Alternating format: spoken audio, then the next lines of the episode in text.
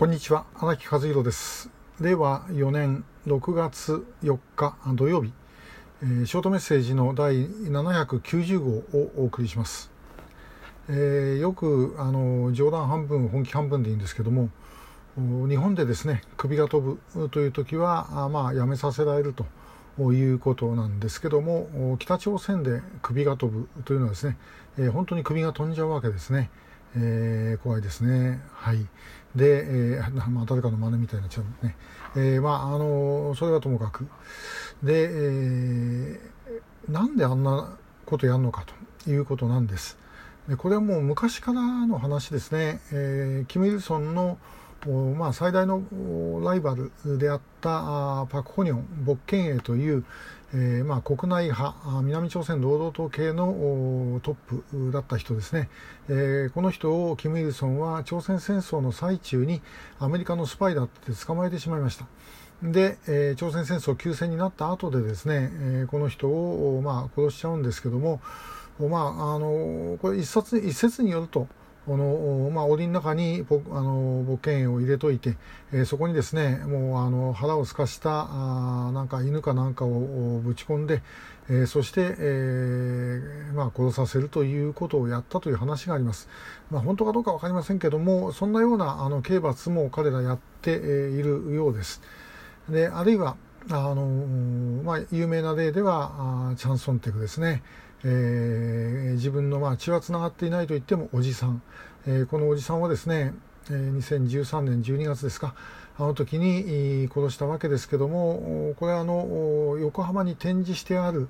えー、対空機関銃12.7ミリのですね、えー、じゃない14.5ミリか。あの機関銃を使って、えー、撃ったと。でこれはもうあの一発二発でですねあの人間の体なんて粉々に砕けます。で砕けた肉片に今度は火炎放射器で火をつけたと。いうからなかなかこれすごいやり方ですね。でまああのこんなことをやってきたのは別に金正恩だけではないと、まあ、金正恩になってからまたひどくなったとは言われますけども、まあ、キム・イルソンからずっとやってきたことです。でそれだけではなくてあの、まあ、中国にもありますけどね武漢山死という要は墓を暴いてそしてそこをですねその墓の中の遺体までですね、えー、まあ、もう銃で撃ったりとかですねもうめちゃくちゃにするということを、まあ、やったと。え1997年から始まった新革命事件という、えー、キム・ジョンイル、まあ、この時はあの指揮をしたのがチャン・ソンテクというふうに言われますけどもキム・ジョンイル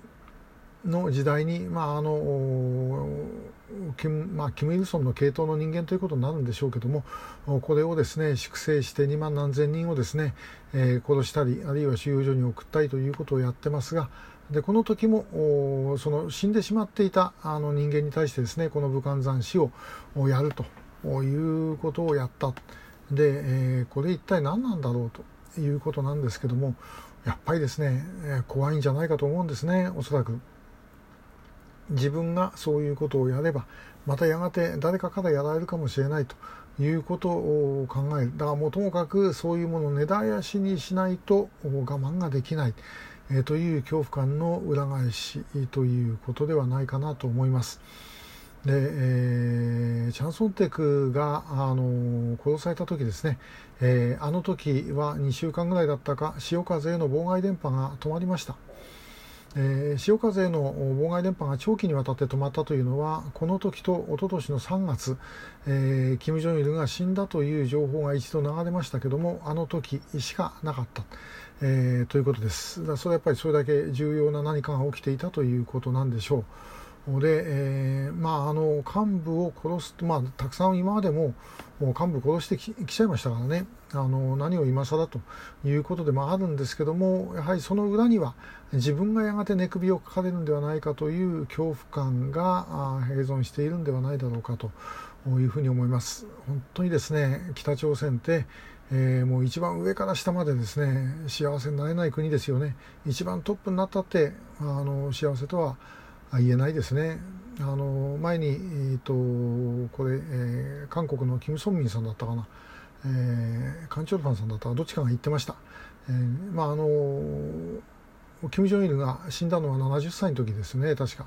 で、えー本当だったらばものすごいいいものを食ってで健康にも随分もう周りが気を使ってるはずだった金正日が、まあ、それくらいのとは、まあ、比較的若い年でですね、えー、死んでしまうとそれはやはりものすごいストレスを感じていたということではないんだろうかなというふうに思います。えー、まあそういう意味で言うと金正恩もですね早いところ安らかにしてあげたいですよね。えー、まあそれ以上に何と言っても北朝鮮の人たちそして、えー、北朝鮮にいる拉致被害者の皆さんを早く楽にしなければいけない、えー、というふうに思います。まあ、あのようなもう本当に恐怖でですね、えー、みんなが震えてそして、えー、弾圧をする側も震えているような国というのはもう体制を変える以外の方法はないと思います、えー、引き続きご協力をよろしくお願いいたします。今日もありがとうございました。